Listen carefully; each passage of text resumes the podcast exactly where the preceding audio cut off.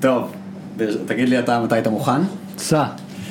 אוקיי, אז uh, שלום דור. שלום עודד. אנחנו מקליטים את הפרק הראשון בפודקאסט של עודד ודור. שם uh, זמני. שם זמני, כי אין לנו שם ורק רצינו להקליט כדי uh, לגרום לדבר הזה לקרות. ש- שנהיה מחויבים ולא נוכל להתחמק מזה. בדיוק, בדיוק. אז uh, בואו נספר uh, קצת uh, על הקונספט של הפודקאסט החדש. Uh, במי... אתה רוצה להתחיל? אז uh, כן, ותעצור אותי כשאני, כשאני אומר שטויות, אז אני חושב שהמהפכת המידע, האינטרנט, היום כל אחד נהיה מומחה לכל מיני דברים. הפודקאסטים, שזה מדיום מדהים, במיוחד במדינת ישראל, שיש כל כך הרבה פקקים וחסימות כבישים בתקופות האלה, לא בקטע רע או טוב, פשוט עובדה. אז אני עדיין חושב שיש מקום למשהו שהוא קצת יותר חופשי, איזשהו ניתוח פרשנות יותר חופשית של כל מיני סוגיות שמעניינים אותנו, מי אנחנו, תכף נדבר על זה ואיפה אנחנו בחיים. משהו שהוא לא מאוד כבד, אבל הוא כן מבוסס על הניסיון, הוא כן מבוסס על החוויות שלנו, ונראה לי שננסה להביא את הטייק שלנו אל מול כל מיני נושאים שאנחנו חושבים שיעניינו כן, את כולם. אז הייתי אומר, התמה המרכזית של הפודקאסט יהיה הנושאים שאנחנו מאוד אוהבים, כל מה שקשור בציר של כלכלה ויזמות ועסקים וניהול פיננסי. ברמה האישית, השקעות, דברים מהסוג הזה. ואמרנו שגם אנחנו אה, בכל אה, אה, פרק, וזה יהיה בסגנון של יציע העיתונות, ניקח ארבעה נושאים, חמישה נושאים, ניתן לכל אחד בערך עשר דקות, רבע שעה, ובכל פרק גם ניקח נושא אחד שהוא off topic. אה, בפרק של הפיילוט היום אנחנו נדבר על הורות לילדים קטנים בעשור האבוד. ובעצם נעשה את זה style יציע העיתונות, והכל כאן הוא flexible כי זה פרק ראשון ואנחנו גם נלמד תוך כדי תנועה מה עובד לנו יותר טוב או פחות. אנחנו שואפים להקליט פרק אחד בחודש, אפרופו הורות לילדים קטנים, כי זה יותר ריאלי מלשים פעם בשבוע שרוב הסיכויים שלא נגיע. לגמרי. אז uh, אנחנו עושים פה תיאום ציפיות למעריצים השרופים. אוקיי, okay, אז אמרנו סטייל יציע העיתונות, ארבעה חמישה נושאים, uh, כן, נושאים uh, uh, סטייל... Uh, היום, בוא נגיד מה נדבר היום, היום נדבר על, uh, קצת על נדל"ן למגורים בארץ, מה המצב, היו פה הרבה שינויים ב... בשנה האחרונה, נדבר על הביטקוין וספציפית קצת על הקריפטו, שזה נושא ש... שאני דחפתי. ש... ש... שגם אתה מאוד אוהב, אבל גם אני חושב, זה נושא מעניין עם המון כן. המון אה, השפעות אה, פוטנציאליות בחיים שלנו. כן. נדבר על אינפלציה, אני חושב שזה מלווה אותנו, זה קשור גם למגורים, זה קשור גם לביטקוין. להכל. זה קשור להכל, ונראה לי שכדאי שנשים פה כמה, נעיר כמה פינות אפלות אינפלציוניות. ונדבר קצת על קרנות כספיות, מה זה החיה הזאת, ומה קורה בבנקים, ולמה שר האוצר או הנגיד קורא לכולם לשיחת נו נו נו, ובכלל, נספר על, אני, נספר על המערכות יחסים שלנו עם הבנקים, אני חושב שזה משהו שיש לכל אחד, ונושא off topic, כמו שאמרת, הורות לילדים קטנים מהעשור האבוד, נגיע לזה בסוף. מעולה, אז, אז, אז כן, אז בגלל שזה הפרק הראשון ויכול להיות שיש מאזינים שלא כל כך יודעים מי אני, מי אתה, ברמת ה... כמו שאמרנו, שתי דקות, בואו כל אחד יספר ממש בקצרה רקע על עצמו. אז אני בן 37, עוד מעט, עוד, עוד חודש וקצת, נשוי למאיה, פסיכולוגית, שני ילדים קטנים, בן ארבע וחצי ובת שנה וחצי כמעט, גרים בהרצליה. הרבה שנים בצבא, 18 שנה בצבא, כן, חיל הים, קורס חובלים, השתחררתי בגיל 36, 35 וחצי, כמעט לפני שנה וחצי, ומאז אני עצמאי בעולמות השיווק והתוכן והאסטרטגיה. אני אוהב לקרוא הרבה, אני אוהב לכתוב, יש לי בלוג שרץ כבר הרבה שנים. ששמו בישראל. שמו, שמו בזרם. ועוד בלוג טיולים שנקרא Travels Troubles, השם הקליט שהצלחנו למצוא ביותר. אז נשים כישורים ואתם מוזמנים להיכנס, וזה עד כאן עליי. אחלה פצצה, אה, אז אה, שתי דקות עליי, בגדול אה, מגיע מעולם ההייטק, עשיתי תואר במדעי המחשב לפני קצת יותר מעשר שנים, מביך להגיד, אני עובד בתעשייה 14 שנים, בעיקר בעיקר בתור יזם. חברת, הייתה לי חברת consulting מ-2015 עד, עד לפני שנתיים, ואז היה, הייתה לי אפיזודה של שנה וחצי של סטארט-אפ, שמי שממש מתעניין, יש פרק שלם על זה בפודקאסט של עודד רגב, ביחד עם דור, אז שנה וחצי סטארט-אפ, ובערך לפני חודשים ספורים, מה זה חודשים ספורים? שבועות ספורים. החלטתי לסגת מהסטארט-אפ הזה ואני די חזרתי עכשיו עוד פעם ל software consulting, אז, אז, וגם תואר שני במנהל עסקים והרבה אהבה. ולכל מה שקשור לעולמות הכלכליים, השקעות, finance, בדיוק הנושאים שאנחנו הולכים לדבר, יזמות. זהו, אז יאללה, בוא, let's kick it off. קדימה. הנושא הראשון שלנו הוא מצב הנדל"ן למגורים בישראל. תגיד לי אם זה בסדר, חשבתי לתת כאילו את כמה נקודות כאילו כפריימינג לזה, או שאתה רוצה לתת... אני רוצה להתחיל בסיפור. סיפורים זה תמיד טוב. סיפור ממש מסוף השבוע האחרון, קרובת משפחה, קרובי משפחה שגרים בשכירות הרבה שנים כבר וחוסכים יפה ומרוויחים יפה, כשאני אומר יפה אני מדבר על עשירון 9-10 משק בית, זאת אומרת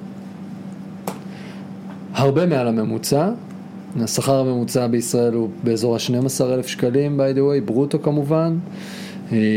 ועשירון 9-10, אנחנו מדברים על הכנסה, הכנסת משק בית של באזור ה-40, 50, 60 אלף שקל בחודש, ברוטו כמובן. רצו, חשבו לקנות דירה, הם הרבה זמן כבר מחפשים, הם חסכו כסף, ההורים גם יכולים לעזור, באמת, מצב הפתיחה שלהם הוא טוב. מאחר וכל המשפחה באזור המרכז, הרצליה, רמת השרון, תל אביב, יקר, כולנו יודעים, הלכו לראות בסוף שבוע דירה מתמ"א 38, דירה חדשה, פריסייל, שלוש וחצי ארבע שנים, על הנייר. כלומר הדירה תהיה מוכנה עוד שלוש וחצי כן, ארבע כן, שנים. כן, באיזה כן, עיר? בהרצליה. אני אומר, בשכונה שהיא שכונה, לא, לא שכונה טובה בהרצליה, אבל שכונה מתפתחת מאוד, שיש לה אאוטלוק שהיא תהיה שכונה באמת, באמת טובה, עם הרבה פרויקטים של פינוי-בינוי או תמ"א מהמם. וכולי. ראו את התוכניות, נראה, נראה, מצא חן בעיניהם, ואז ישבנו לשולחן השרטוטים, והבנו שהיום בישראל, וזה לא משנה אם זה בהרצליה או אם זה להבדיל, לא להבדיל, אם זה בדימונה לצורך הדוגמה, הכל בהתאם לעשירונים, לממוצע ההכנסה וליחס, היכולת של אה, אנשים לקנות היום דירה היא פשוט אפסית. ולמה? בגלל המימון. בעצם, על אף שהם מביאים הון עצמי של נניח 30, אפילו יותר מ-30 אחוז. כמה עולה הדירה? אז דירה על הנייר, דירה של 100 מטר, עולה 3 מיליון שקלים. עכשיו גם זוג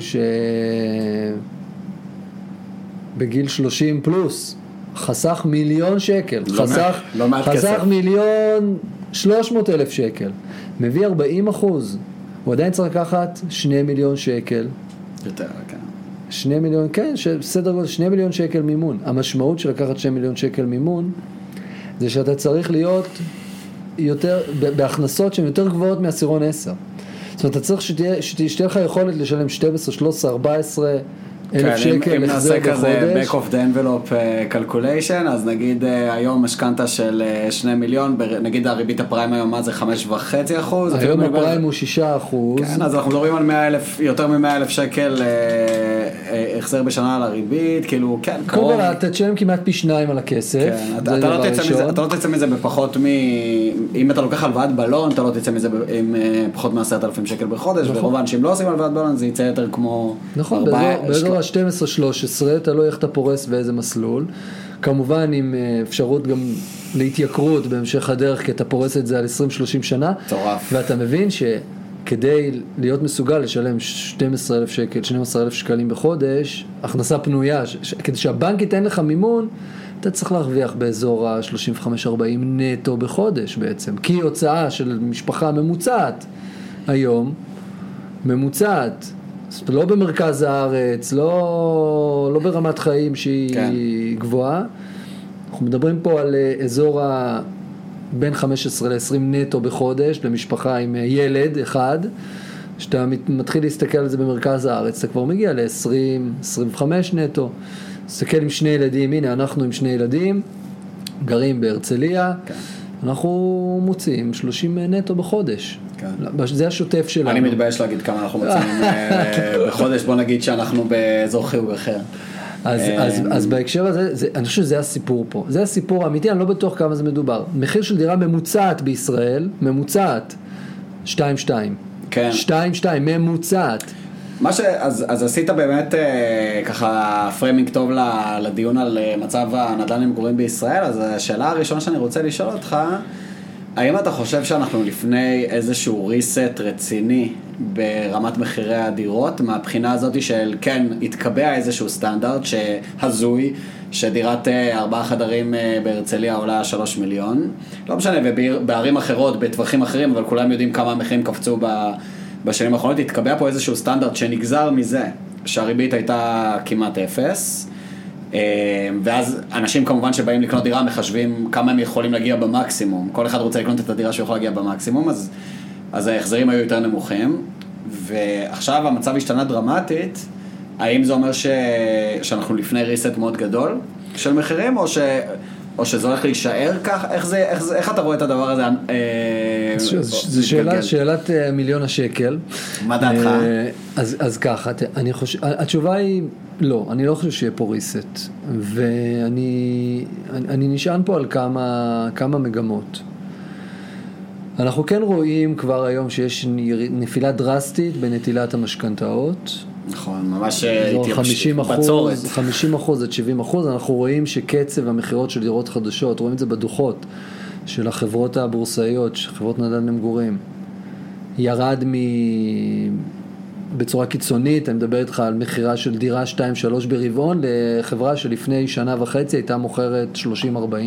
זה כאילו סוג של משחק של צ'יקן, כלומר הקבלנים לא מוכנים לרדת במחיר, והמוכרים לא מוכנים לקנות, ועכשיו זו שאלה של מי יתכופף קודם. חד משמעית, זה מה שאני חושב שקורה. אז יש לנו את שתי המגמות האלה, אז יש פה עכשיו אה, באמת צ'יקן. אנחנו כן רואים שהיזמים מציעים היום אה, כל מיני הנחות עקיפות, ללא הצמדה למדד תשומות הבנייה, פריסת תשלומים נוחה יותר וכולי, או הטבות, שדרוג בתוך הדירה, פחות, פחות אה, הוזלה במחיר הדירה ויותר הנחות מעטפת. אנחנו כן רואים אה, ממש התחלה, השבוע, מה זה שבוע? אתמול בטוויטר ראיתי שמישהו שמחפש דירה בתל אביב, הוא מחפש כבר הרבה, כבר כמה חודשים, והוא ממש עוקב אחרי, אחרי ההצעות, אז, אז הוא התחיל, לראות, הוא התחיל לפר, לפרסם שקבלנים מתחילים לה- להוריד מחירים בתל אביב. באיזה סדר גודל? אז אנחנו מדברים על אזור ה-300 אלף שקל, 400 אלף שקל פחות, אם דירת אה, ארבעה חודרים בתל אביב הייתה... כן, קצת פחות הייתה- מ-10%, כן, נגיד, כן, 8%, בדיוק, 7%. חמיש- אבל אבל זה בדיוק השאלה, מאיפה אתה מוריד, כן. זאת אומרת, מראים 5.3 וזה מורידים ל-4.9, הרי- זה עדיין אה, מחיר, המחיר פר מטר הוא אסטרונומי. עכשיו, יש שני תרחישים שהמצב הזה, שהמצב הזה יכול להיפתר. בתרחיש שהוא אה, השלילי מצד אה, רוכשי הדירות, מה שקורה שבגלל התייקרות המימון, אז אה, פחות פרויקטים יוצאים לדרך, אה, יותר פרויקטים מתעכבים, ובעצם יש ירידה בקצב התחלות הבנייה, אנחנו כבר רואים את זה עכשיו. עכשיו שאתה אומר למימון, אתה מדבר בצד של ה... בצד של הקבלן, קבלנים. קבלנים יזמים. כן, זה צריך, אה, בדיוק. כן. עכשיו מה קורה? הם, הם, הם מאיטים את קצב הבנייה, הם מקטינים את ההיצע, הביקוש נשאר קשיח, אנחנו יודעים שיש סדר גודל של 20 אלף, אה, יש פער בין הביקוש להיצע כל שנה, כן. כתוצאה מגידול האוכלוסין, הנהירה למרכז הארץ וכולי, כן. של בערך 20 אלף יחידות דיור בשנה, גם אחוזי הגירושין שעולים, כן. לוחצים את, ה, את הביקוש כלפי מעלה.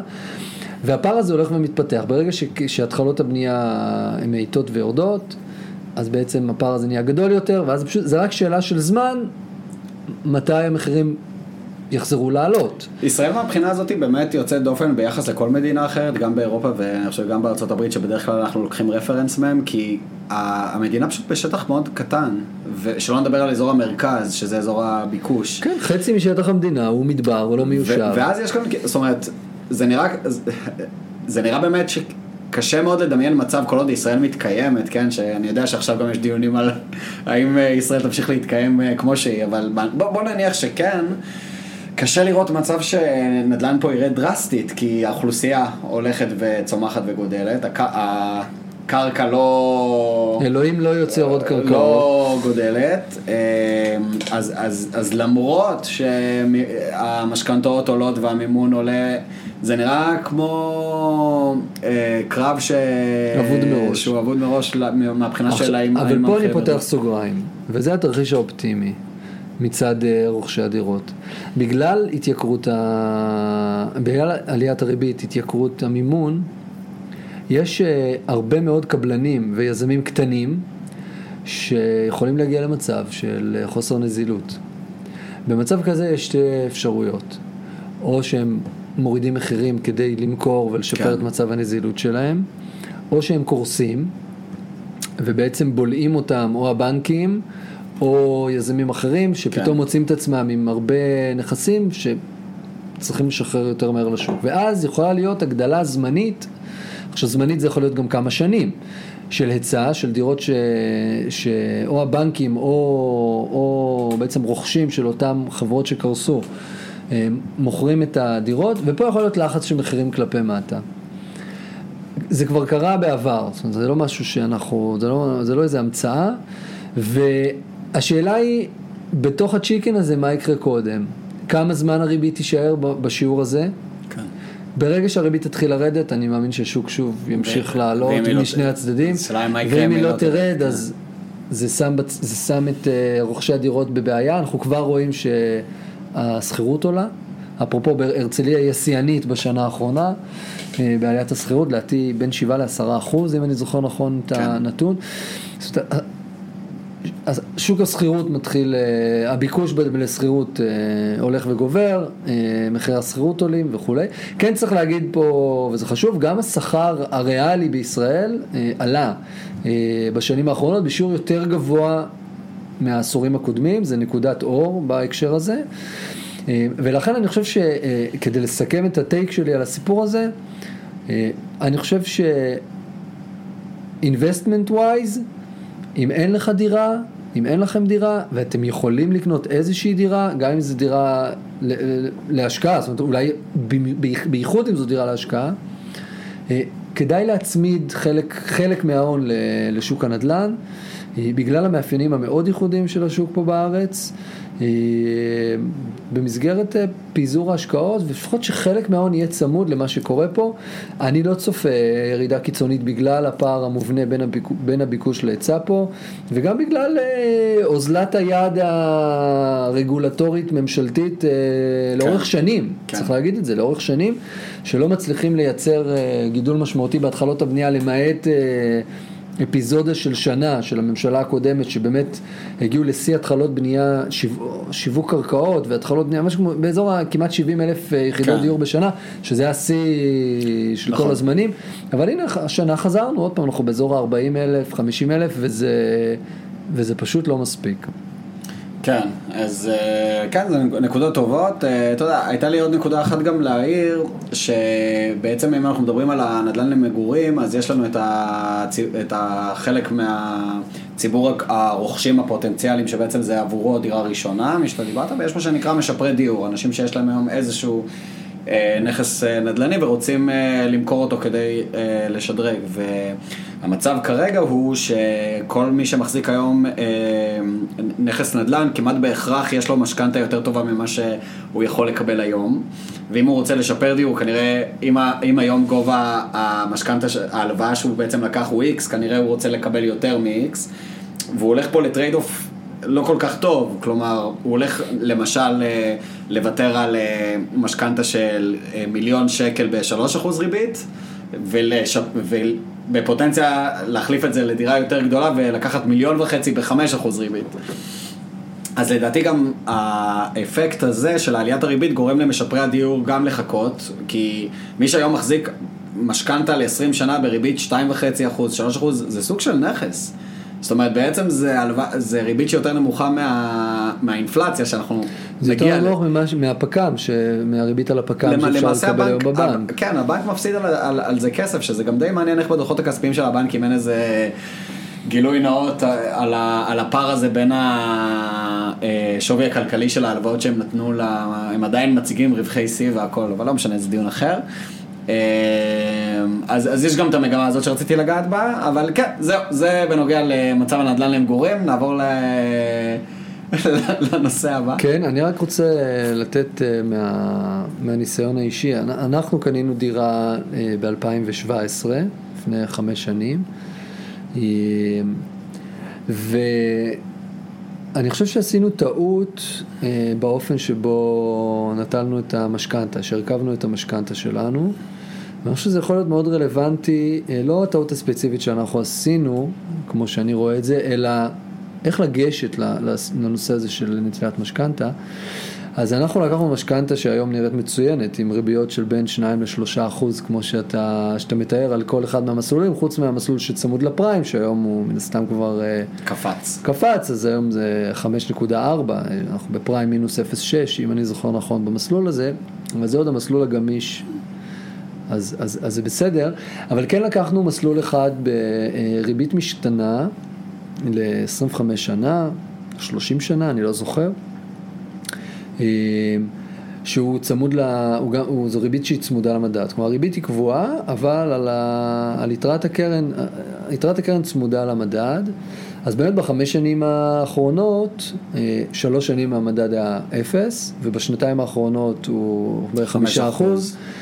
אז אם אני לוקח את העשרה אחוז ופורס את זה על, ה, על החמש שנים, אז הנה, אז, אה, זה בסדר, זה שני אחוז, זה פחות או יותר הממוצע, הממוצע הרב שנתי זה שניים וחצי אחוז אה, האינפלציה בישראל, אז כאילו הנה, בחמש שנים האלה אה, הגענו לפה, אבל היום כשאני אני חווה את זה על בשרי, אה, יש, אין דבר יותר מתסכל מלשלם כל חודש את ה-2,000-3,000 שקל של המסלול הזה, ופשוט לראות. שהקרן לא יורדת. זאת אומרת, גם משלם קודם כל את הריבית וגם ההצמדה לאינפלציה אה, זה משהו... אם, אם אתה שואל אותי, המסלול צמוד מדד במשכנתאות זה אחד ההונאות הכי גדולות שיש בישראל. אני לא חושב שיש אה, אח ורע לדבר כזה בעולם. אין דבר כזה שקרן, שקרן על הלוואה עולה לפי, לפי המדד. אתה צודק, זה- בגלל זה אני אומר, אנחנו עשינו טעות והיום עכשיו אנחנו מנסים איך לצמצם את המסלול הזה, אנחנו מבינים את זה, כנראה מתוך האופוריה של ריבית אפס ו-10-12 שנה של, של אינפלציה אפסית, אז אתה, קשה לך להבין את זה, פתאום אתה מבין שבעצם הצמדת מאות אלפי שקלים למשהו שתמיד יעלה, הוא תמיד יעלה, ברור, אתה, זה- אתה, אתה, אתה, אתה במרוץ, אתה יודע, אני אגיד לך יותר מזה, הרי רוב האנשים לוקחים משכנתה נגיד ל-20 שנים ויותר.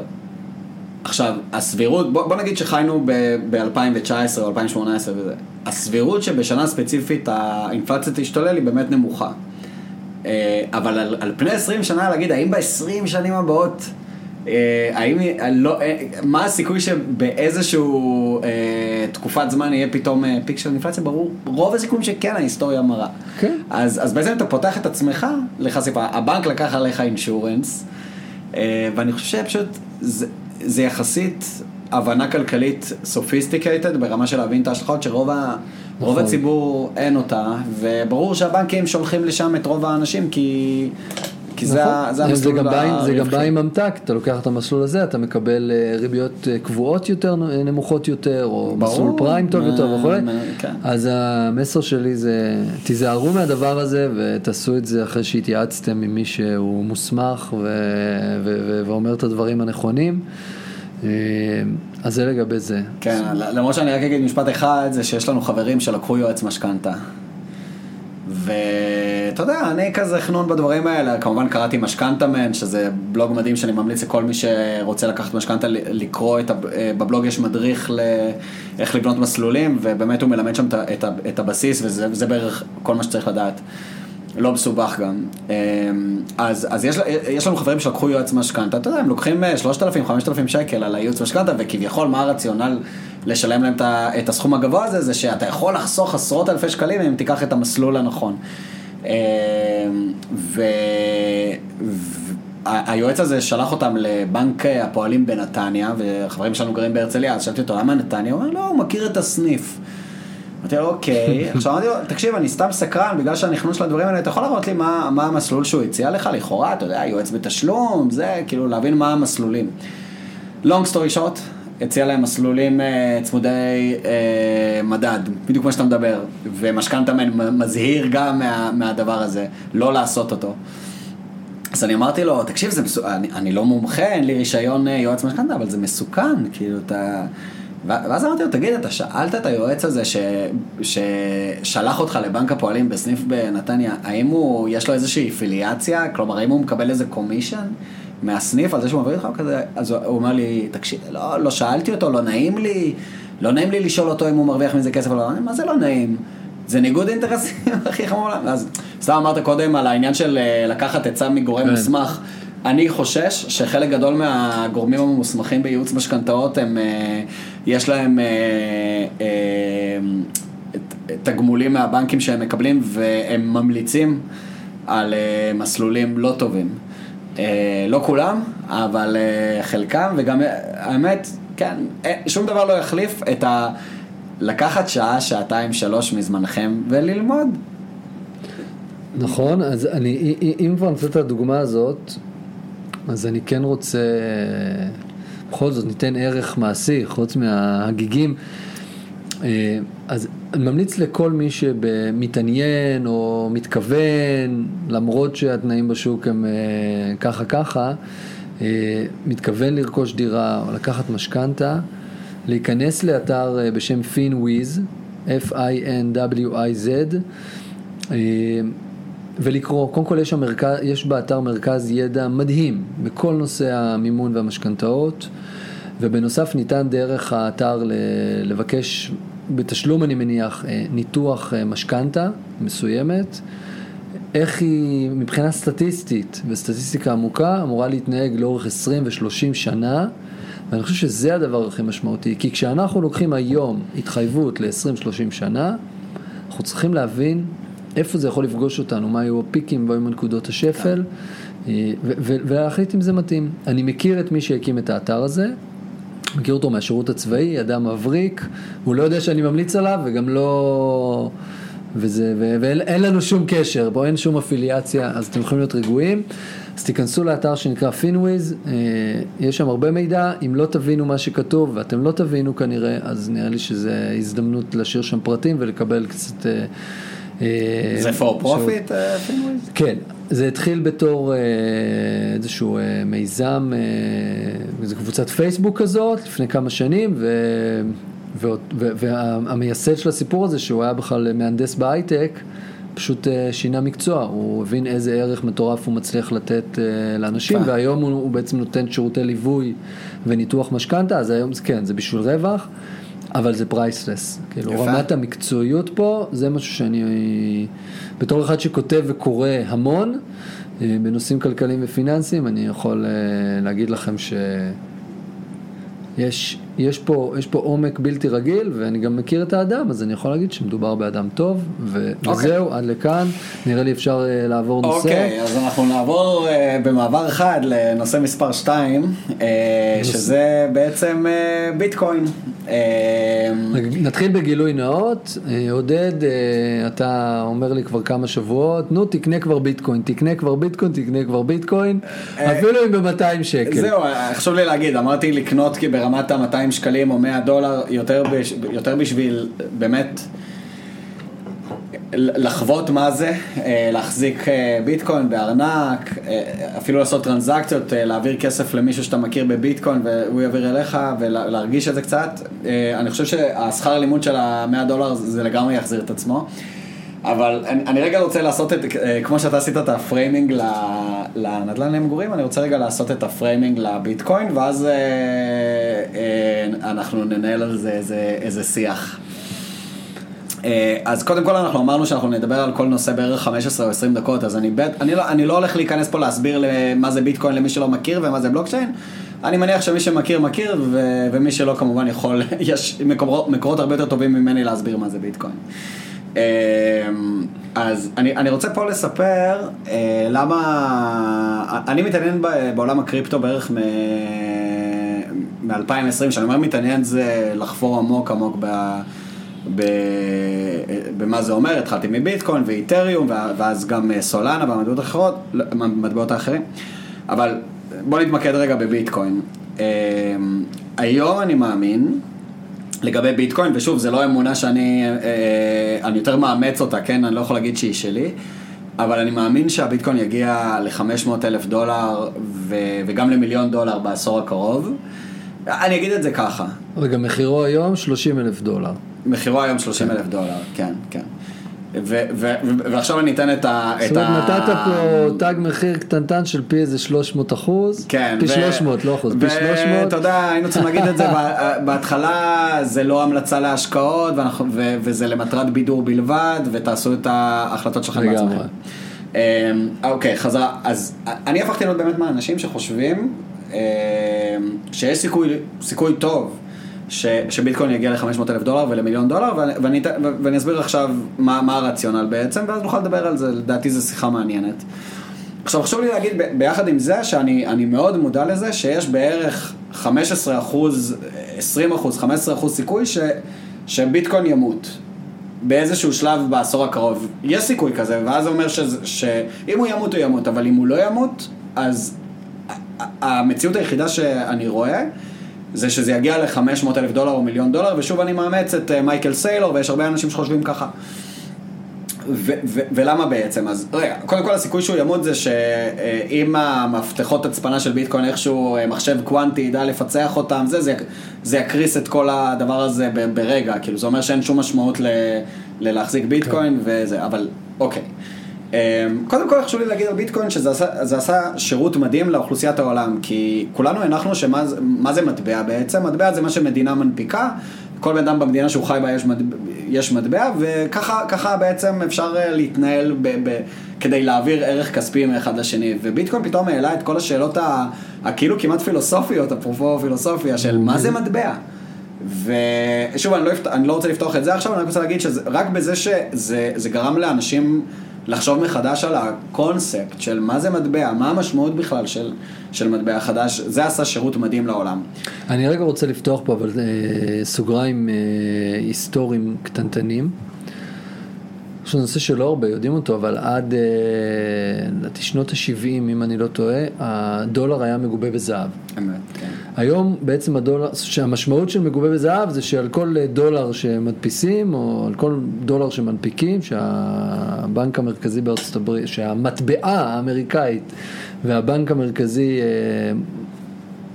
מוציאים לשוק, צריך להיות לזה גיבוי בזהב. וגם אני חושב שאזרח יכל לבוא אה, עם אלף דולר ולבקש את המקבילה, הוא היה צריך אולי להזמין את זה מראש או משהו כזה, אבל כן, הוא היו יוכל... מר- מרתפים בפורט נוקס, אה, מרתפים עמוסים בזהב, שהמשמעות של הדבר הזה זה שיש למטבע ערך, אה, Tangible. כן, יש לו ערך אה, אמיתי. פנימי משלו. מאז שנות ה-70, זה היה רייגן לדעתי שביטל את ההצמדה הזאת, אפשר בעצם להדפיס כסף. עכשיו הדולר בכלל משפיע על כל ה... או איזשהו מדד בכל המערכת המטבעות העולמית. כן. בקיצור, נכנסנו פה לאיזשהו סחרור שאנחנו מאוד רואים אותו ב-15 שנה האחרונות, מאז הסאב פריים, שפשוט מדפיסים פה כספים, בטח בקורונה.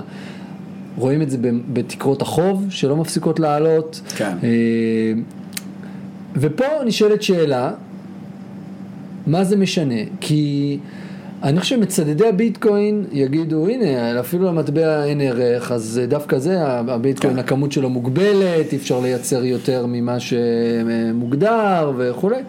ואני רוצה לתת אנקדוטה משעשעת, עם נקודה למחשבה, אני לא יודע מה התשובה, ותכף נמשיך לדבר על זה. כשהייתי בצבא, אז כל- מה זה כשהייתי? כל מי שהיה בצבא יודע שחותמים על ציוד. איך שיצא לך לחתום על משהו. וכשאתה משתחרר או שאתה עובר תפקיד, אתה צריך להעביר את החתימות. למי שמחליף אותך, או, הגיוני. או להחזיר את הציוד, או... אתה לא יכול ללכת עם, ה, עם החתימה, זה לא עם הציוד, עם החתימה הביתה, אתה לא תשתחרר. ואני זוכר שבאיזשהו שלב חת... הייתי חתום על, אני לא יודע, נגיד עשרה מזרונים צבאיים, לא יודע באיזה קונסטלציה, היה כזה עבר מאחד לשני, הגיע אליי באיזשהו שלב, הייתי צריך לעבור תפקיד. וה- והבחור שהחליף אותי אמר, תראה לי איפה המזרונים. אמרתי לו, מה זה תראה לי איפה המזרונים? תחתום, מה זה משנה? אין מזרונים, אני בטח כבר עשר שנים חותם על משהו שאין, מה זה משנה? אבל... אז הוא אמר, לא, אני לא חותם. עכשיו, אני זוכר שזה מאוד הרגיז אותי. עכשיו, בראייה רטרוספקטיבית, קודם כל יפה, הוא, הוא אמר, אני לא חותם על מה שלא קיים. מצד שני, אתה מבין, אתה שואל את עצמך מה המשמעות של החתימה, ומה זה משנה אם זה קיים. הרי לצורך העניין, שנים אף אחד לא משתמש במזרונים האלה. החתימה עוברת מאדם לאדם לאדם. צה"ל מנצח במלחמות, הרכבת נוסעת, זאת אומרת, אה, מה זה משנה אם יש מזרון או אין מזרון? אני חושב שזו דוגמה משעשעת, כן. אבל אוקיי, אז תקרת החוב תמשיך לעלות, אז מה? אז רמות החוב עולות, אז מה? אז ימשיכו להדפיס כסף, אז מה? יש איזה בעיות, אבל אנחנו תמיד צריכים לזכור שמה שהיה, זה לא בהכרח מה שיהיה. אה, ואני מחזיר את זה עכשיו אליך. כן, אז, אז, אז בנוגע להשלכות של, אה, של הדולר אה, והדפסות הדולר ש, שקרו מ, משנת 20, הקורונה ואילך, אנחנו נדבר על זה בחלק של האינפלציה. אז אבל אה, כן יש, כאילו, כן יש לזה השלכות משמעותיות. אה, כשיש אינפלציה כולם אה, מקבלים מזה מכה. אי אפשר לקנות דירות. שוב, אז, אז רגע אני, אני רוצה לתת איזה כמה נקודות, כי אני חושב שהן מעניינות בהקשר של ביטקוין. קודם כל אני חושב שבא, שאם בהתחלה דיברו על ביטקוין בהיבט הזה של אני אלך למכולת ואני אקנה חלב וביצים בביטקוין, זה לא יקרה. זה לא יקרה ב, בעשור הקרוב לדעתי או בכלל, ו, ו, והשיח הוא כבר לא על זה. השיח הוא... בתור store of value, האם ביטקוין יכול לשמש כאלטרנטיבה לפקדונות בבנק, גם לי בתור בן אדם פרטי, גם לחברות להחזיק את ה-cash and cash equivalent, את, ה, את המזומנים טווח קצר, וגם למדינות רזרבות, שהיום רוב המדינות מחזיקות רזרבות או במטבע המקומי או בדולר אמריקאי, ויש גם קצת ין, ין יפני. אמ, אז מה אנחנו בעצם למדנו בשנים האחרונות? וזה באמת נוגע לזה שהאינטרנט והביטקוין לימדו את כל העולם, כולל כולם, להסתכל על הדברים קצת אחרת ובראייה יותר ביקורתית מפעם. אז קודם כל אנחנו למדנו שהמערכת הבנקאית העולמית היא לא פתוחה. והכסף שאנחנו חושבים שהוא שלנו הוא לא באמת שלנו, והדוגמה הכי פשוטה היא שאני נכנס לבנק הפועלים או בנק מזרחי, אני רואה שיש לי יתרה, סתם אני זורק, 20 אלף שקל. עם כל האנשים, ש... עם כל הלקוחות של בנק מזרחי שרואים את היתרה שלהם אה, בבנק שזה לכאורה שלי, נכון? ה-20 אלף שקל הם שלי, אני רוצה אותם. עכשיו, אם כל האנשים יגידו בואו, אה, אני רוצה את היתרה שלי שמחר אה, תהיה אצלי בבית במזומן, אין. אפילו לא כל האנשים. אין, אפילו לא כל. כמה, כמה בערך יש, וזה הר, אה, בעצם הרזרבות של, ה, של הפרקשנל ריזרב, זה בערך 10-15 אחוז, כלומר... זה מה שנקרא יחס אלימות הון אה, בעברית. כן. נכון, הבנקים מחויבים לשמור יחס מסוים של הון בכספות. כן. אה, והם לא יכולים לאפשר משיכה של, אה, אז, של אז, הכספים מעבר לזה. אז השיעור, השיעור מספר אחד זה ש, שכשאני רואה שיש לי 20 אלף שקל בבנק מזרחי, זה לא שיש 20 אלף שקל שטרות ששוכבים במזומן בבנק מזרחי כמו הזהב שהיה בארצות הברית ו, והשם של עודד אה, מתמוסס עליו, לא, זה יותר דומה לחבר שזה מכתב התחייבות. בנק מזרחי רשם בפנקס, מנהל פנקסים ואומר אני חייב לעודד 20 אלף שקל. זה לא, זה לא שהכסף שם, רק הבנק אומר שהוא חייב לי אותו. אמ, ו, וכשיש קטסטרופה, כמו בסיליקון וואלי בנק לאחרונה ובכמה ריג'נל בנקס בארצות הברית, וכל האנשים בטווח זמן מאוד קצר רוצים את הכסף שלהם, פתאום מה מגלים? מגלים שאין, ואז, ואז בעצם יש בעיה וצריך את ההתערבות של המדינה, ולפעמים היא תהיה שם ולפעמים היא לא תהיה שם. אז זה, זו נקודה אחת. הנקודה השנייה זה שארצות הברית בעיקר ומדינות אחרות גם משתמשים בבנקים כאמצעי לחץ. ראינו את זה במלחמה בין רוסיה לאוקראינה כמובן. אה, אבל לא רק, אה, בקנדה הייתה הפגנה של נהגי משאיות, אתה מכיר את הסיפור הזה? לא. אז ממש ב... לפני שנה, נהגי משאיות חסמו, ממש נעמדו בציר הראשי שבין קנדה לארה"ב, חסמו את הכביש. אני לא מכיר את פרטי הפרטים, זה, נוג, זה נוגע ל, ל... אני מניח מכסים או מיסים, איזושהי סוגיה של, של מס של, שחל על נהגי המשאיות, אני מניח רצו להעלות את המס, לא יודע בדיוק מה, אבל השורה התחתונה זה שנהגי, תחשוב על הציר הראשי בין קנדה לארה"ב, נהגי משאיות חסמו את הכביש. וראש הממשלה, אחרי אה, כמובן אה, שבוע ואחרי שבועיים, ש, שזה נמשך ונמשך ונמשך, אה, אמר, אה, אנחנו רואים את המספרי רכב של המשאיות ש, ש, שתוקעות את הכביש, אנחנו יודעים מי הנהגים שהם הבעלים של המשאיות. אנחנו, אני, מודיע לכם עכשיו שאנחנו מקפיאים את חשבונות הבנק. כלומר, מי שמפגין, החשבון בנק שלו יהיה מוקפא לתקופה בלתי מוגבלת, זה, זה העונש.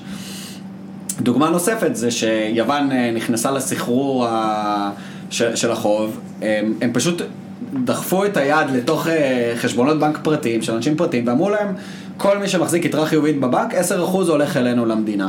ככה, בין, בין לילה. אז כן. זה רק אומר, הכסף שלנו... דרך אגב, גם בהונגריה, אה, לפני לא הרבה זמן, שנה, שנתיים, אולי שלוש, הייתה סוג של הלאמה של קרנות הפנסיה הפרטיות.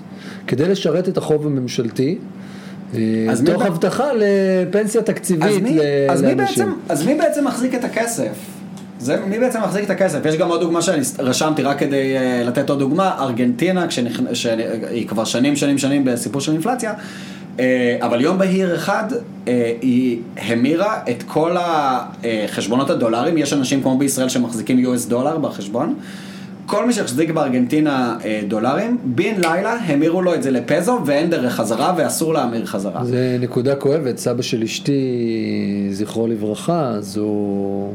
נכון, עם ארגנטינה. הוא, כן, בואנוס איירס, גר שם עד אה, מותו, ובגדול הוא, את כל, ה, את כל ההון שלו הוא איבד במסגרת המהלכים הממשלתיים האלה. אוקיי, okay, אז מה שאני רוצה להגיד זה, אחד, לחשוב על זה כאילו זה משהו מופרך, זה לא מופרך, זה קרה ביוון וזה קרה בקנדה.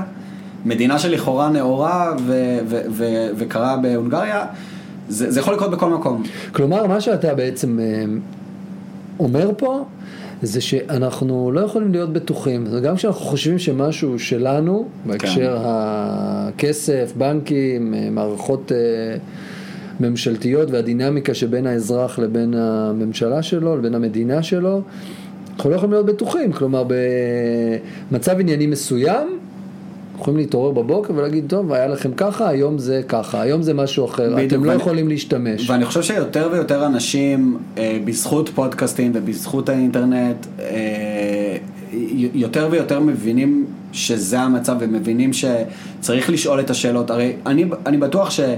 אני זוכר את זה כאילו לפחות ביותר, כשהייתי יותר צעיר בשנות ה-90, בשנות ה-2000, כסף בבנק, אפילו היו אומרים money in the bank, זה, זה, זה היה ביטוי לדבר הכי בטוח שיכול להיות, כסף בבנק, מה יכול להיות יותר בטוח מזה? אז, אז אני חושב שהמודעות הזאת היא אה, הולכת וגודלת, ובהקשר של ביטקוין אני רוצה להגיד, הרבה פעמים המבקרים אה, מסתכלים על זה כדיכוטומי, כלומר, אה, זה כאילו, או שאני אחזיק את הכסף שלי בבנק, או שאני אעביר את הכל לביטקוין, לא. כאילו, מה יקרה עם, מה יקרה עם איקס אחוז, אפילו עשר אחוז, עשרה אחוזים מה, מההון שלך יהיה, יהיה בביטקוין, זה סוג של אינשורנס פוליסי. אז מה שאתה אומר בעצם, אתה, אתה מציב את הביטקוין כאלטרנטיבה למה, למצב הקיים, אף מדינה, בהיותו אף שלך, מדינה, כן, זה באמת, זה בשליטה שלך, מלאה, באמת, באחריות שלך. אף מדינה לא יכולה לגעת לך אה, במטבעות האלה. אה, וזו הנקודה המשמעותית פה. ואני חושב ש, שלכיוון שהעולם הולך, של מדינות מדפיסות כסף על ימין ועל שמאל, ובעצם בזה שהן מדפיסות כסף הערך שלו יורד, אנחנו נדבר על זה עוד רגע בהרחבה יותר, והבנקים לא יציבים, ובכלל האזרח הפרטי לא יודע בכלל מה המצב בבנקים, וזה לא התפקיד שלו לדעת מה המצב בבנקים. ואנשים שחסכו אה, כל החיים שלהם את, את, את, את הכסף בעבודה קשה, לצערם, יכולים לאבד אותו, בן לילה. כי גורם אחר אה, התנהל בחוסר אחריות.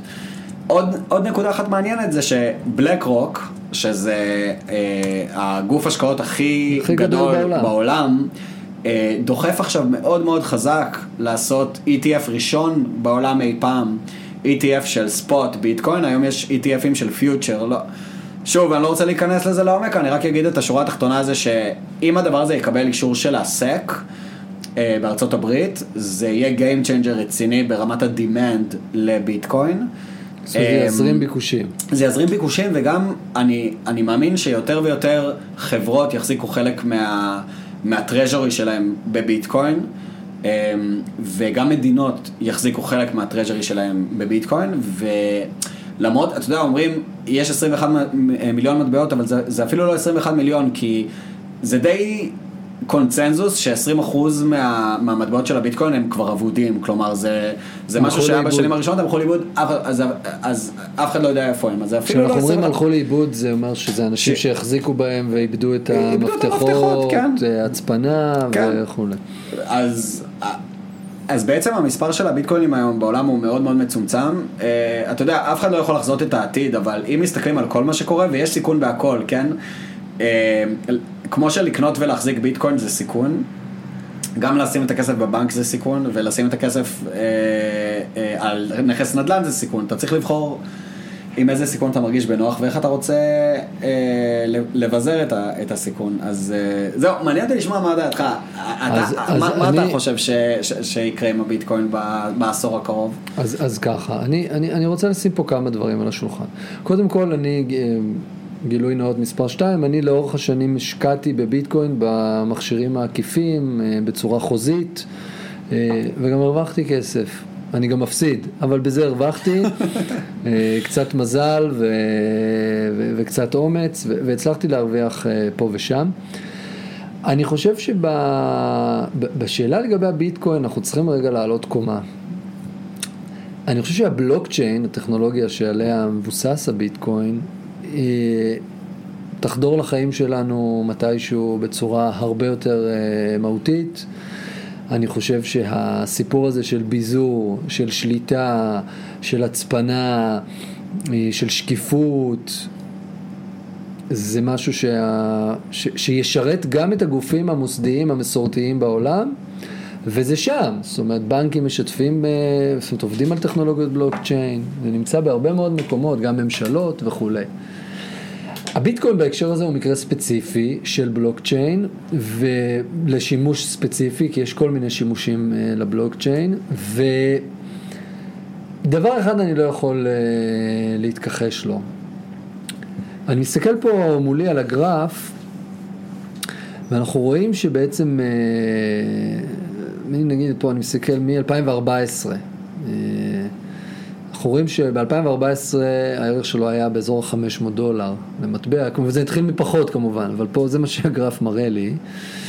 ואנחנו רואים שהוא הגיע לשיא ראשון של 17, של כמעט 18 אלף דולר ב... בדצמבר 2017, ואז הוא נפל חזרה לשפל של 3,000-4,000 אה, דולר. זאת אומרת, הוא קרס פה 70... כן, מ-18 נגיד ל-14, ב-75 אחוז כמעט אה, קריסה, קצת יותר אפילו. ואז הוא התחיל לטפס לטפס והגיע לשיא חדש של כמעט 60 אלף באפריל 21, לא כל כך מזמן, ואז בזמן מאוד קצר הוא קרס לש... לאזור ה-30, כלומר קרס בחצי. לא, אני חושב שאפילו הוא ירד יותר מ-30. כן, אני מסתכל פה בקנה כן. מידה גדול, אה, כן. אבל כן, הוא ירד ביותר מחצי, כן. נגיד 60 אחוז, ואז תוך זמן קצר, שאני אומר, זה היה ביולי, זאת אומרת מאפריל ליולי ירד ב-60 אחוז, מיולי 21 לנובמבר עלה ל-65 אלף דולר, זאת אומרת שבר את השיא, ואז התחיל בצלילה שנמשכה עד דצמבר 22, שהגיע ל-16 אלף דולר, הכל פה זה בערך. והנה שוב הוא התחיל uh, במגמת עלייה שאנחנו, אני לא, לא ניתוח טכני חלילה, כן? אני פשוט, כן, uh, פשוט, פשוט מסתכל, מה אני מנסה להגיד פה בעצם? כן. זה כמו שאומרים על הבנקים שהם גדולים מדי מכדי ליפול, אני חושב שהביטקוין הגיע למצב שהוא גדול מדי מכדי ליפול. לגמרי. וזה משהו שאי אפשר להתעלם ממנו בתור משקיע. אתה לא יכול להתעלם מזה, זאת אומרת, זה כבר פחות שאלה בעיניי של האם... זה יעלה ב-100 או ב-300 או ב-400, אבל זה כבר לא יכול ליפול, זה כל כך גדול. כן. יש לו שווי שוק עצום. את, את רואים לאורך השנים איך ה volume, איך הנפח המסחר עולה ויורד עולה ויורד, אבל הוא כבר, הוא, הממוצע, בממוצע הוא עולה. גם, גם רואים שכל הניסיונות להרוג אותו, אתה יודע, אני זוכר שכשהודיעו, כשהממשל בסין הודיע שהוא אוסר על כריית ביטקוין, אז גם זה הוריד את המטבע באותו יום באיזה whatever, 20 אחוז או משהו כזה, וארה"ב עושה מהלכים נגד Coinbase, וכל הזמן יש ניסיונות להרוג אותו, אבל הוא מסרב למות. הוא, הוא, הוא, הקונספט של הביטקוין וה, וה community ש... שמחזיק אותו אה, נשאר נאמן, ובסוף זה, זה המשמעות של בדיוק, מטבע. המשמעות בדיוק. של מטבע זה שיש אנשים שעומדים מאחוריו ומאמינים בו. בדיוק, ובסוף אתה מסתכל על, אה, על, על שווי שוק של כמעט 600 מיליארד אה, דולר נכון להיום, ואתה רואה על ווליום ב-24 שעות האחרונות של 8, כמעט 9 מיליארד דולר, הדבר הזה חי ונושם, ממש. מזה אי אפשר להתעלם, ואלה סכומים אסטרונומיים. ואני חושב ש... ולו רק בגלל העובדה הזאת, שהוא כבר נהיה גדול מדי מכדי ליפול, במסגרת פיזור הסיכונים וגיוון החשיפה, אין שום סיבה לא להיות חשוף באיזושהי צורה לביטקוין, ובעיקר לבלוקצ'יין. אבל עוד פעם, ביטקוין זה מקרה של בלוקצ'יין, הסיפור של חשיפה לבלוקצ'יין הוא מורכב יותר, כי יש שם הרבה דברים מאוד לא בשלים, אה, להבדיל כן. מהביטקוין, שאתה כן. רואה, בסוף יש פה בגרות. שבעבור משקיעים בעיניי היא בעלת ערך. כן, ואתה יודע, וגם אני חושב ברמה של מי שסקרן ו-NetOp Education, בסדר? בוא, בוא נשים את היכולת לעשות, להשיא רווחים בצד, יכול להיות שכן, יכול להיות שלא, כמו כל דבר. אני חושב שבעולם שאנחנו חיים בו אה, היום, אה, שנת 23, עם כל הדיגיטציה שקורית בעולם וכל המגמות והכל, אני, אני חושב שזה פשוט אה, מעניין וגם בגלל זה אני מפציר, מפציר בך וב, ובחברים שלי. ב- באמת, ברמת הלקחת 100 דולר, קחו, אה, אפשר להתקין בכל אייפון ובכל אנדרואיד אה, ארנק... אה, זהו, אז אולי, אולי תיתן כמה משפטים רגע על כן, התהליך, כי זה יצא לזה שם אז- של משהו שאתה צריך להיות אז קודם כל אני, אני, אני. משתמש, אני משתמש ב- בארנק שנקרא Edge, וזה פשוט ברמת הלהתקין אפליקציה בטלפון, וזה עובד עם שם משתמש וסיסמה כמו שאנחנו רגילים מ- מהבנקים, ככה שלא צריך לזכור בעל פה 12 אה, מ- אה, מילים או, או 16 תווים כזה שאנשים מפחדים. אה, פשוט עם שם משתמש וסיסמה. אה, אפליקציה בחינם, היא אפליקציה סופר מוכרת, היא, היא, היא עברה כל כך הרבה אודיטינג והיא היא, היא בנויה על ידי קהילת open source, אז אפשר, אפשר אה, להרגיש איתה ממש ממש בנוח. ואני ממליץ כן לקחת, אני לא יודע, כל אחד 100 דולר, 70 דולר, לכו ל Bits of Gold, או יש אה, עוד אה, פרו- Bit2C, או אלטשולר שחם. אה, תיקחו את הכסף לארנק שלכם, לא, לא, לא... אלטשולר שחם Horizon, אה, נכון. ככה קוראים להם. ואני, ואני בכוונה, מי, שרוצה, מי שעושה את זה בשביל education, אה, תיקחו את זה לארנק שלכם, את הכתובת של לאן להעביר את הכסף, אה, ולא לשמור את זה אה, תחת החסות של, של הגופים האלה, כי הם מציעים את זה, וזה בסדר שהם מציעים את זה, אבל it's missing the point, כי דיברנו על זה, הכסף בבנק הוא לא באמת שלי. הכסף ש-FTX, ה exchange הגדול שקרס, אנשים החזיקו שם כסף, זה לא באמת היה שלהם.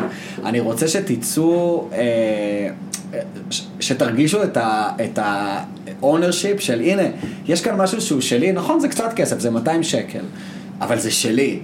אף אחד לא יכול, אף אחד לא יכול לגעת לי בזה. ואם אתה תעיר אותי בפרו, יום אחד בבוקר, שאין עליי ארנק ואין עליי כלום, אני יכול לקחת את הכסף הזה ולהשתמש בו, וזה זה super powerful ברמת הקונספט, אני חושב. זה פשוט מעניין. ובהקשר ההיסטורי זה בעצם החלופה הדיגיטלית היום לקנות מטיל זהב למשל, ולח- ו- ולשמור נכון, אותו, אבל ולשמור לשנע- אותו בבית. אבל, אבל כן. אם הייתי אומר לך בוא תשנע 50 אלף אה, בגלל זה אני דולר. אומר, ב- זה החלופה הדיגיטלית, כן. וזה בדיוק העניין, ויש כן. פה פה יתרון גדול. כן. יאללה, next. נקסט. את הנושאים הבאים נעשה קצת יותר מהר אה, ברשותך. אה, כאילו, כי אנחנו רוצים לעמוד באיזה מגבלת אה, זמן.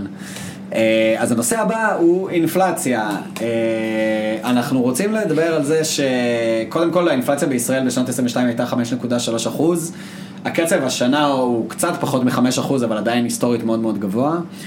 אה, דור, הנתון הרשמי הזה של האינפלציה הזה צריך באמת לעניין אותנו? שאלה טובה. אה, איפה זה פוגש אותנו, ומה זה, שאלה ו- טובה. ו- ומה זה אני- בכלל אומר 5 אחוז? זהו, אז אני באמת הייתי עם עצמי, כשאומרים שהאינפלציה, כלומר מדד המחירים לצרכן עלה ברמה השנתית בחמישה אחוז, זה אומר שאני כצרכן, אה, הכ- הכל התייקר לי בחמישה אחוז. עכשיו, מה זה הכל הזה? והאם אני... האם אני הצרכן שקונה את מדד המחירים, שמדד המחירים לצרכן משקף אותו? שאלות טובות. בגדול, הלשכה המרכזית לסטטיסטיקה הרכיבה סל, שנקרא מדד המחירים לצרכן, הוא כולל אה, הוצאה על דיור, על, אה, על רכב, על אה, צריכה אה, שוטפת, מותרות, מזון וכולי וכולי, הרכיבה סל שהוא מייצג ככל הניתן את הצרכן הממוצע בישראל, בעצם בודקת את המחירים של מה שמורכב מתוך הסל. מי שמתעניין יכול להיכנס לאתר של הלשכה המרכזית לסטטיסטיקה, להוציא את האקסלים, להוציא את הדוחות ולראות אה, לראות איך זה חושב אה, ומה זה כולל. ולמה אני מספר לכם את הדבר המשעמם הזה? כי נניח אני לא מחזיק רכב, אני גר ליד הרכבת, או אני גר בתל אביב ואני נוסע עם הקורקינט. האם אני לא מחזיק רכב, אז סעיף הוצאות רכב, שהוא נניח מרכיב 15% מהמדד, לא חל עליי בהקשר הזה. כן. חל עליי אולי התייקרות של הוצאות של נסיעה בתחבורה ציבורית למשל, או אם אני קונה אופניים, אז uh, מחיר האופניים עלה. כן. אבל ברור, זאת אומרת, ברור לנו שזה משפיע מאוד על איך אני חווה את, ה... את ההתייקרויות האלה. אז אני חושב שהדבר הראשון זה, קודם כל לא להיבהל, אומרים עלה חמישה אחוז, חמישה אחוז, אנחנו צריכים לנסות להבין האם החמישה אחוז האלה, ממה הם מורכבים וכמה זה רלוונטי עבורי. לצורך העניין, אם אני גר בדירה ולא משלם, משווה, לדירה בלי משכנתה, אז סעיף הדיור שהוא 25 אחוז או 30 אחוז מהמדד לא חל עליי, וכולי וכולי. זאת אומרת, יש פה אה, באמת, אה, צריך לעשות קסטומיזציה כדי להבין האם הדברים כן. האלה משפיעים עלינו. אה, גם הסולידית אה, כתבה על זה משהו לא מזמן. כן, נכון, היא עשתה אה, פוסט מאוד יפה על הנושא הזה של כל אחד באינפלציה שלו. בדיוק, אז זה, זה הנקודה הראשונה. הנקודה השנייה, היכולת שלנו להתמודד מול האינפלציה היא בשני אפיקים. אחד זה אפיק ההכנסה מעבודה, השכר שלנו. כלומר, אם השכר שלי עלה, וזה לא משנה הממוצע, משנה ברמה הספציפית, המסוימת.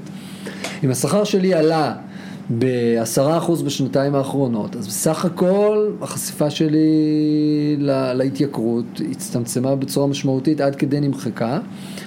והאפיק השני זה אפיק ההשקעות, ואני חושב שזה מאוד חשוב למה הכסף שיושב לנו בעו"ש, וזה יוביל אותנו גם לנושא הבא אחר כך, למה אנחנו לא יכולים להרשות לעצמנו כסף ש, שפשוט ינוח ויחכה ש, שמשהו יקרה, שנמצא משהו, שאנחנו חושבים אולי לקנות אה, ד- משהו, עם אוטו בעוד חצי שנה, אז בואו נשאיר 50, 60, 70 אלף שקל אה, בעו"ש, זו טעות. כסף שנח הוא נשחק, והוא נשחק באחוז מסוים, היסטורית זה 2.5 אחוז בשנה, תחשבו על זה, זה לא שיש פחות כסף, אלא שהוא יכול לקנות פחות דברים.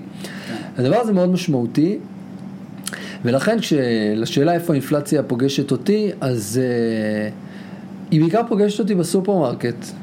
אני, אני שם לב בחודשים האחרונים שההוצאות שלנו על uh, מזון עולות, אנחנו פחות uh, במסעדות וכאלה ויותר uh, מבשלים לעצמנו, אני רואה איך המחירים עולים. כן, אה, זה, זה, זה בעיקר, אה, בעיקר שם, זאת אומרת זה בתחושה, בתחושה המיידית, אה, ואם אני צריך לארוז את הדברים שלי, אז לא להיבהל מה, מההתייקרות. השאלה האם השכר שלכם עולה או עלה, השאלה האם, ה, האם המדד רלוונטי אליכם בצורה מושלמת או שאתם יכולים לעשות שם התאמות ואתם יכולים לבדוק את זה. ושלוש, האם הכסף שלכם אה, מושקע באפיקים אחרים? יש לי בוואן זירו פק"ם שאני מקבל שם היום 5.4 אחוז בריבית משתנה, אבל זה פריים מינוס 0, 6, 8, לא זוכר, 5.4 אחוז. לא הבנתי. וואן זירו נותנים ל- לכל לקוח להפקיד כמה כסף שהוא רוצה ב-5.4 אחוז פק"ם? כן, זה נשמע לי שנתי, הזוי. שנתי, אה, אבל צריך להגיד שפתחתי את זה לפני כמעט שנה, אז היום התנאים קצת שונים, זה היה, אז זה היה טוב, היום זה קצת פחות, אה, פחות טוב, אבל יש להם תוכנית בריבית קבועה ויש להם תוכנית בריבית משתנה, פריים מינוס. אה, זה משמעותית אה, נכון. יותר גבוה מ... מה, מה, מה אתה אומר על ההצעות של הבנקים שמציעים היום אה, כל מיני אה, להפקיד עד 20 אלף שקל ב-2% ריבית? אני חושב שזה מצחיק, אה, אני חושב שזה מצחיק, אני חושב שהמערכת יחסים שלנו עם הבנקים זה, זה כמו שאתה, זה כמו שיש לך דייט ואתה כאילו לא רוצה לברר על, הבחורה או על הבחור, אתה לא רוצה לדעת, כאילו אתה לא מסתכל אה, כלום, אתה אומר, "זה- זה כאילו, הבנקים לא, עושים מה שטוב להם, וזה בסדר. העניין הוא שהם הם מרדימים אותנו, כי הכל נראה נורא מסובך, וכשחותמים על מסמך זה 7,000 סעיפים, וזה במילים ב- ב- ב- בארמית, השפה שמדברים איתך וכולי, ו... נורא כיף לכעוס עליהם, לשנוא אותם, בסך הכל זה בסדר, הם מרוויחים כסף והם חשובים למערכת אז מה הסיפור? הפיננסית. ההצעה הזאת זו הצעה טובה, היא לא ההצעה הזאת טובה. זו הצעה- זו הצעה פופוליסטית של ריבית על? העו"ש. למה היא פופוליסטית? היא פופוליסטית כי נוצר, אה, אני חושב שחלק מה... מהלוקינג גוד הפוליטי במדינה זה, ל- זה, זה להראות איך אה, הנבחרי הציבור שלנו אה, דואגים להפחתת יוקר המחיה. דרך אגב, היסטורית במדינות שבהן האינפלציה היא גבוהה, יש חוסר יציבות שלטונית ולכן זה נושא שמאוד מאמין, מאוד מעסיק את הפוליטיקאים אצלנו מכל צדדי המתרס.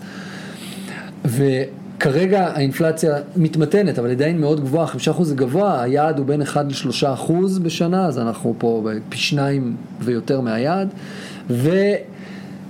אז יש איזשהו, כאילו מצאו את השעיר לעזאזל, הבנקים שהגיעו לרווחי שיא בעקבות עליית הריבית, הם מנצלים את המרווח אה, ומצליחים לעשות הרבה מאוד כסף.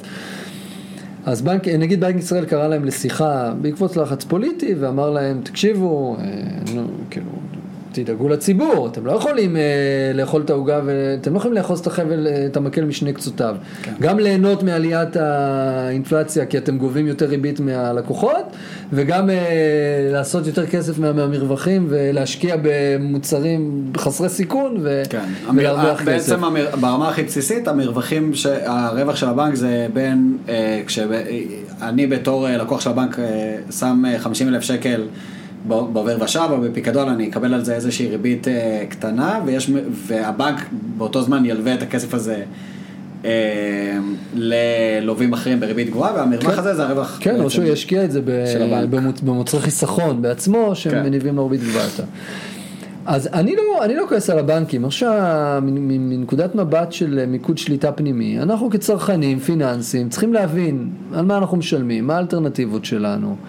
והסיפור הזה שעכשיו הם אומרים לנו, לא ריבית על העו"ש עד 500 שקל, עד 100 שקל, עד זה, עד זה, זה פשוט לא מעניין. בגדול לא צריך להיות הרבה כסף אז מה הדבר בעו"ש. הנכון לעשות ל- אה, ללקוחות של בנקים שיש להם יתרה חיובית, אה, אתה יודע, יכול להיות שזה כמה עשרות אלפי שקלים ויכול להיות שזה יותר, יכול להיות שזה פחות, מה, מה הדבר האינטליגנטי לעשות אם דיברנו על זה שאפילו במצב ממוצע של 2.5% אינפלציה שנתי על פני 10-20 שנה זה שוחק חלק ענק מהכסף והיום אנחנו על יותר מזה, אז מה, מה, הדבר האינטליגנטי לעשות? הדבר האינטליגנטי, וזה כאמור לא ייעוץ, אלא זה דעתי האישית שמותאמת לעצמי בלבד, זה לדעת תמיד להסתכל על סך הנכסים, הנזילים והלא נזילים שלך, להבין למה הם צמודים, איזה תשואה הם מייצרים, שלילית, חיובית, זה לא משנה, ולדאוג שלא יהיה כסף, ש... שלא יהיה יותר מדי כסף שפשוט מחכה. עכשיו, צריך להכיר, יש פתרונות היום כמו קרנות כספיות, למשל, שזה מוצר חיסכון נזיל, נזיל, שמספק אה, ריבית מאוד מאוד יפה בתנאי השוק הנוכחיים, כן, של אה. אתה- אתה יכול, אתה יכול לשתף, אה, כי לדעתי השקעת באחת כזאת, אבל ת- תכף נגיע לזה. המסר שלי הוא, זה, זה פשוט להעלות את רמת המודעות, להקשיב לפודקאסטים, כמו ש, על הדברים שאנחנו מדברים עליהם, לקרוא, להתייעץ עם אנשי מקצוע, ופשוט לדאוג שלא יהיה לנו 20, 30, 40, 50 אלף שקל בעו"ש סתם, כי כן. הם פשוט נשחקים.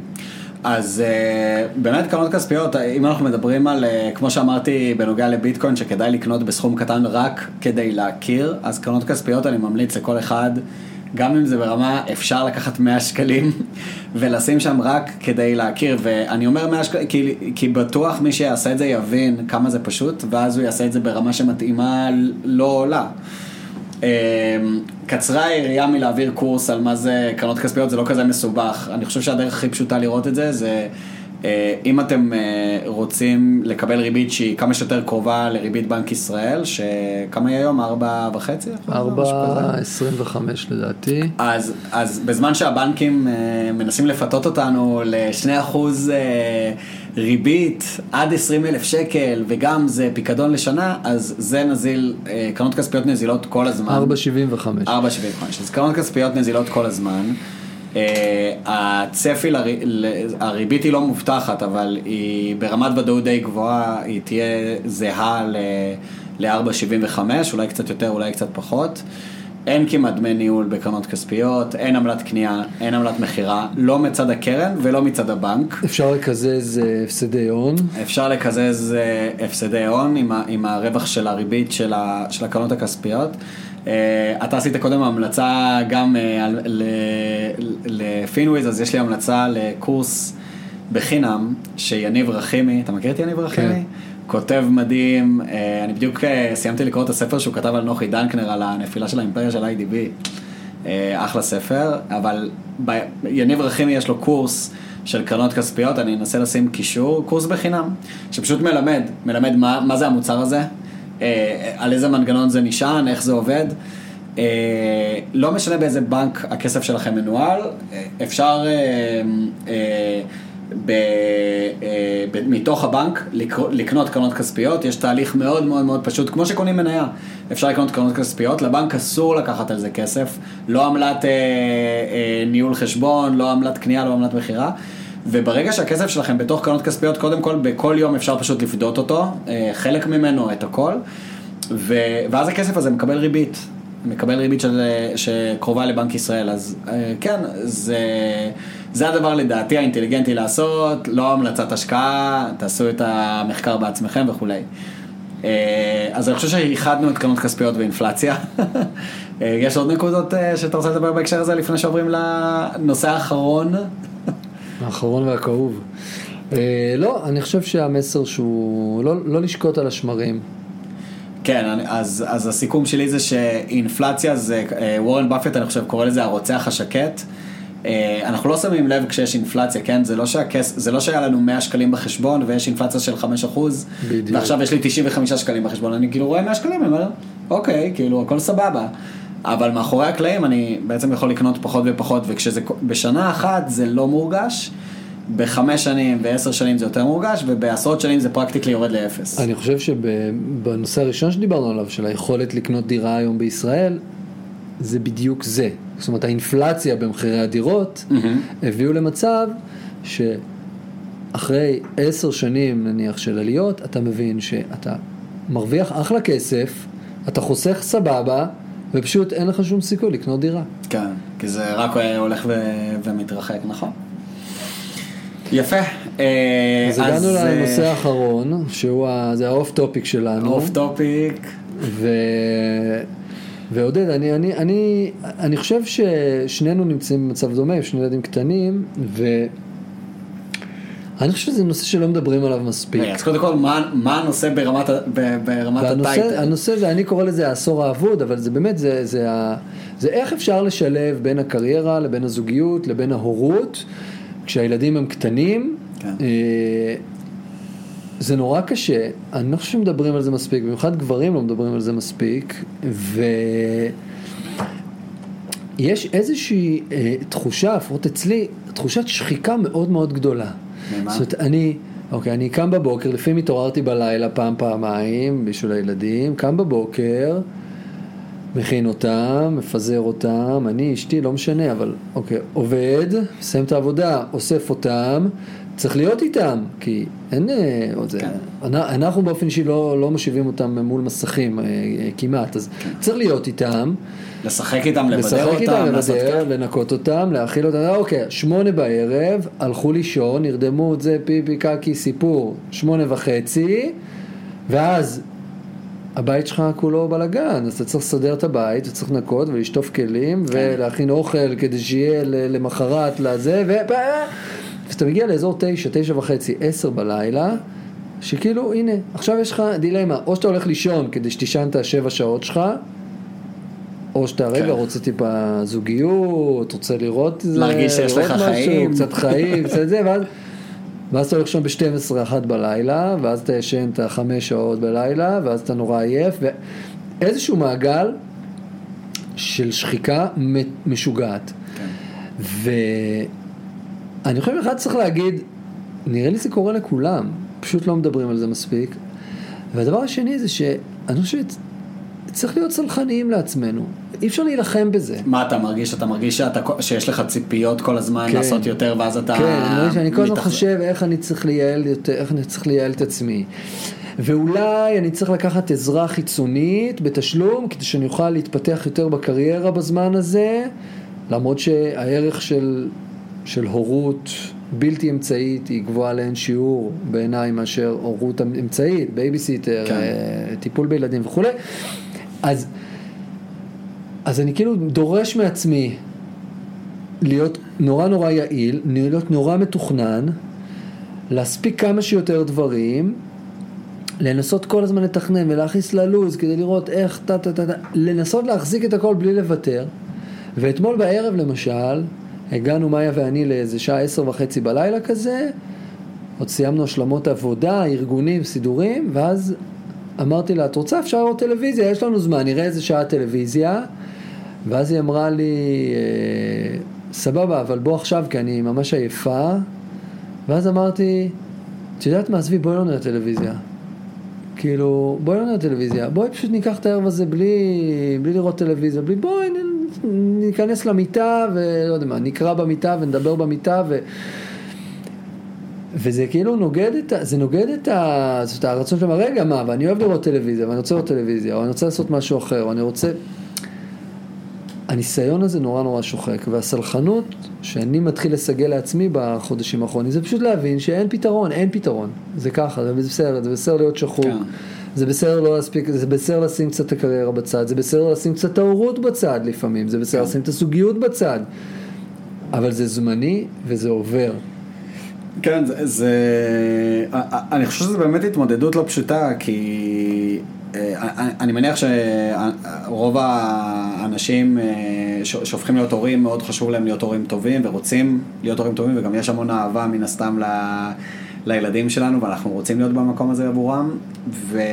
ויש איזה אה, מתח כזה ש... שאתה לא יכול להיות בשני מקומות בו זמנית, כלומר אם אתה יוצא יותר מוקדם אה, בשעה ארבע וחצי או חמש כדי להיות עם הילדים, זה זמן שבהכרח אתה לא מקדם דברים בעבודה. ומראש אתה קצת יותר עייף כי הלילות הם פחות, חל... הם פחות אה, רצופים. אה, אם אתה רגיל לקום בבוקר בשקט שלך עם כוס קפה, זה נראה ביקום מקביל, כן? כן. אה, היום אתה קם אה, בדרך כלל לילד הראשון שבו, או לילדה הראשונה שבוכה, ו... ומשם מתחילים הארגונים להתלבש, צחצח שיניים וכולי וכולי. אה, אז, אז כן, אה, זה, זה משנה את החיים בצורה דרסטית. אה, אתה יודע, זה מצחיק, נגיד, לי יש אה, שני בנים, לך יש בן ובת, אבל אני נגיד מסתכל על חברים שלי שעם שלושה ילדים, ואני אומר, אה, זה באמת כאילו, זה באמת אני לא מבין איך, איך הם עושים את זה.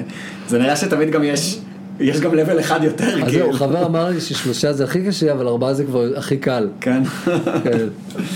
אה, אבל אתה, אני מנסה ככה לשאול אותך, כי אני, דיברנו על איזה נושא כזה אפשר לדבר עליו, אתה מרגיש, אתה מרגיש שיש פה איזה, איזה מסר, איזה שיעור, איזה תובנה, איזה משהו שאפשר ככה, אה, אם, אם נגיד מישהו או מישהי מאזינים לנו שהם בסיטואציה הזאת, מה, מה הם יכולים ככה לקחת מה, מה, מה, מההתבוננות שלנו, מהניסיון שלנו? אני גם מנסה לחשוב בעצמי באותו זמן. אז, אז אני חושב, אני חושב שאחד זה להבין שזה משותף ש- להרבה, ו, כן. ושאפשר להיות צלחניים, ושאפשר לא להיות uh, הכי טובים בתקופה הזאת. כן. אפשר לדעת לשים דברים בצד, ולהגיד, אוקיי, חמש, שש, שבע שנים, זה נשמע המון, אבל זה, אבל זה עובר. כן. זה אחד.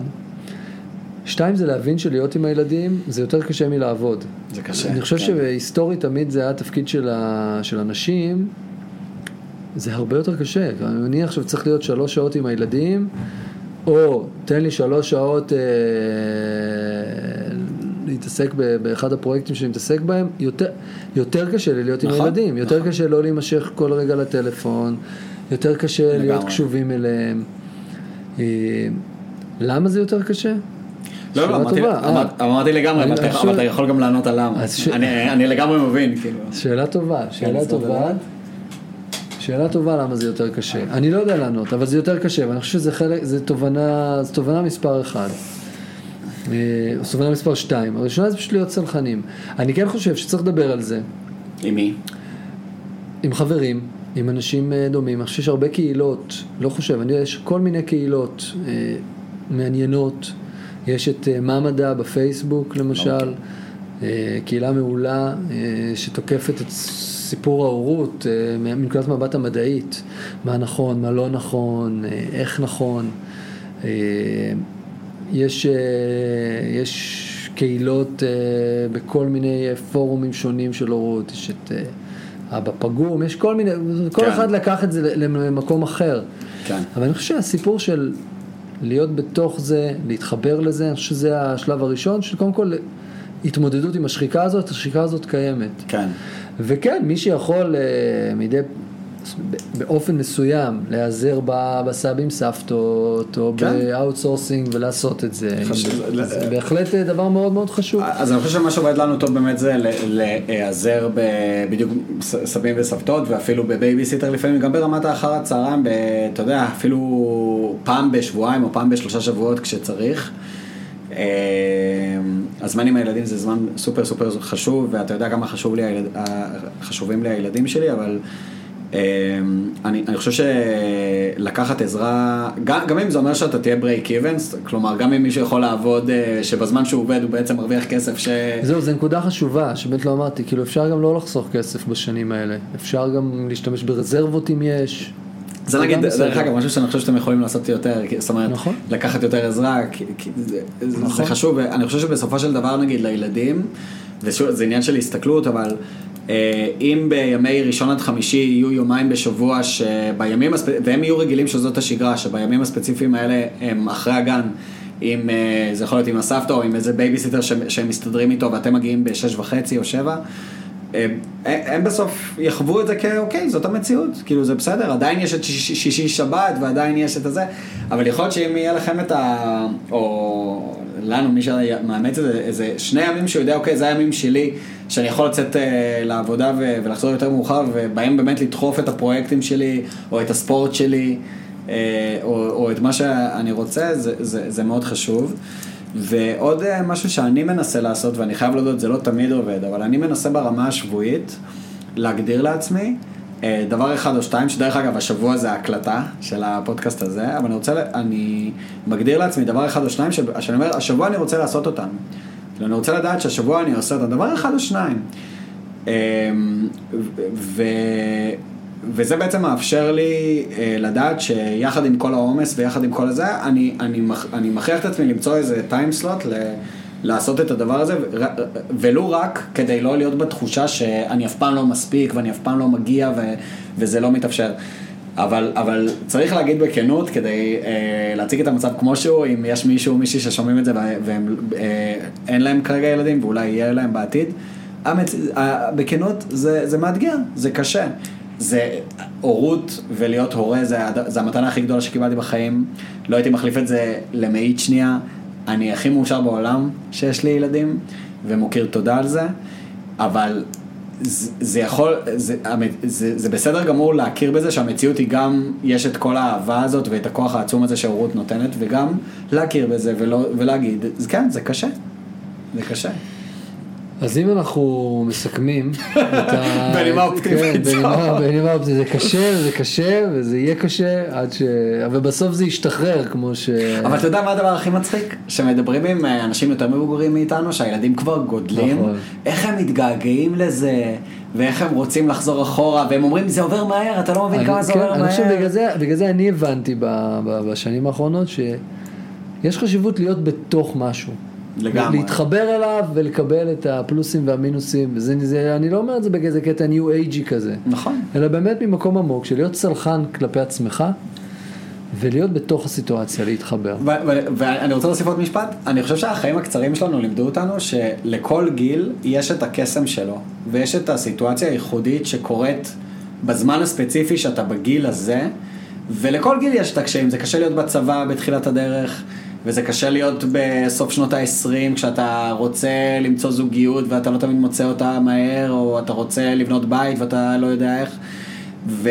אבל יחד עם זה כשאנחנו מסתכלים אחורה אנחנו אומרים וואי אבל זה היה, היה בזה כזה קסם הייתי עם החבר'ה והיינו יושבים בערב והיה צחוקים אז, אז אני חושב שצריך גם לראות את הקסם שיש עכשיו בזמן הווה וגם להגיד, אוקיי, וואי, יכול להיות שעוד 10 או 20 שנה נסתכל אחורה ונגיד, בואנה, זה היה קשה, אבל איזה, איזה כיף זה היה כשהם היו קטנים והיינו מתגלגלים במיטה וצוחקים ביחד וזה, אז, אז כן, אז אולי גם ל- לראות את הקסם ו- ולהתרכז בזה, כי יותר טוב להתרכז ב...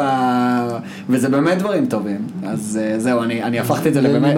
הפכתי את זה לבאמת כן. אופטימי, כי אני, אז, אז אני בדיוק, בן אז אם. אם, אם נסכם בעצם את מה שדיברנו היום, אז דיברנו על אה, נדל"ן למגורים שזה זה קשה, ודיברנו על הביטקוין שזה קל, ודיברנו על אינפלציה שזה תלוי, ודיברנו על אה, קרנות כספיות שזה קל, ודיברנו על הורות שזה קשה, לא אבל זה גם הבנתי, מדהים. לא, לא הבנתי, הקל ותלוי באיזה לבל זה קל או קשה? לקנות דירה זה קשה, לקנות ביטקוין זה קל. אה, אוקיי, תלוי, כן. אינפלציה תלוי, אם אתה, איך האינפלציה כן. משפיעה עליך ומה קורה עם האפיקים האחרים, אפיקי ההכנסות האחרים שלך והשקעות. לקנות קרנות כספיות זה. קל, ולהיות הורה לילדים קטנים זה קשה, אבל זה גם מאוד מאוד מתגמל. מעולה. אה, ונראה לי שאפשר גם להגיד למאזינים, להציע להם, לכתוב לנו. אם יש נושאים אה, שמעניינים אותם, כן. שהם רוצים שניכנס אליהם, או אם הם ממש לא הסכימו איתנו, אה, או אם הם ממש כן הסכימו איתנו. כן, תמיד, בקיצור, ת- כל תמיד, פידבק. תמיד כיף לקבל פידבק, בדיוק. וזה זמן טוב גם להגיד שמי ששרד את הפרק עד עכשיו זה, זה פרק ראשון, זה סוג של פיילוט, זה קונספט שאנחנו ככה אה, חשבנו שיהיה נחמד לעשות, אנחנו מתכננים להוציא עוד פרקים אה, בסגנון הזה בערך אה, אחת לחודש. ויש גמישות, כאילו יכול להיות שיהיו פרקים שיהיה אורח שלישי או אורחת שלישית, ויהיו פרקים שנעמיק אולי קצת יותר, אה, אנחנו עוד נראה, אבל אה, אנחנו מקווים שזה היה נחמד, אנחנו מקווים שזה היה מעניין. אה, לנו זה תמיד כיף לעשות את זה גם אם אין מאזינים. מילות סיום? נתראה בפרק הבא. מעולה, יאללה, להתראות.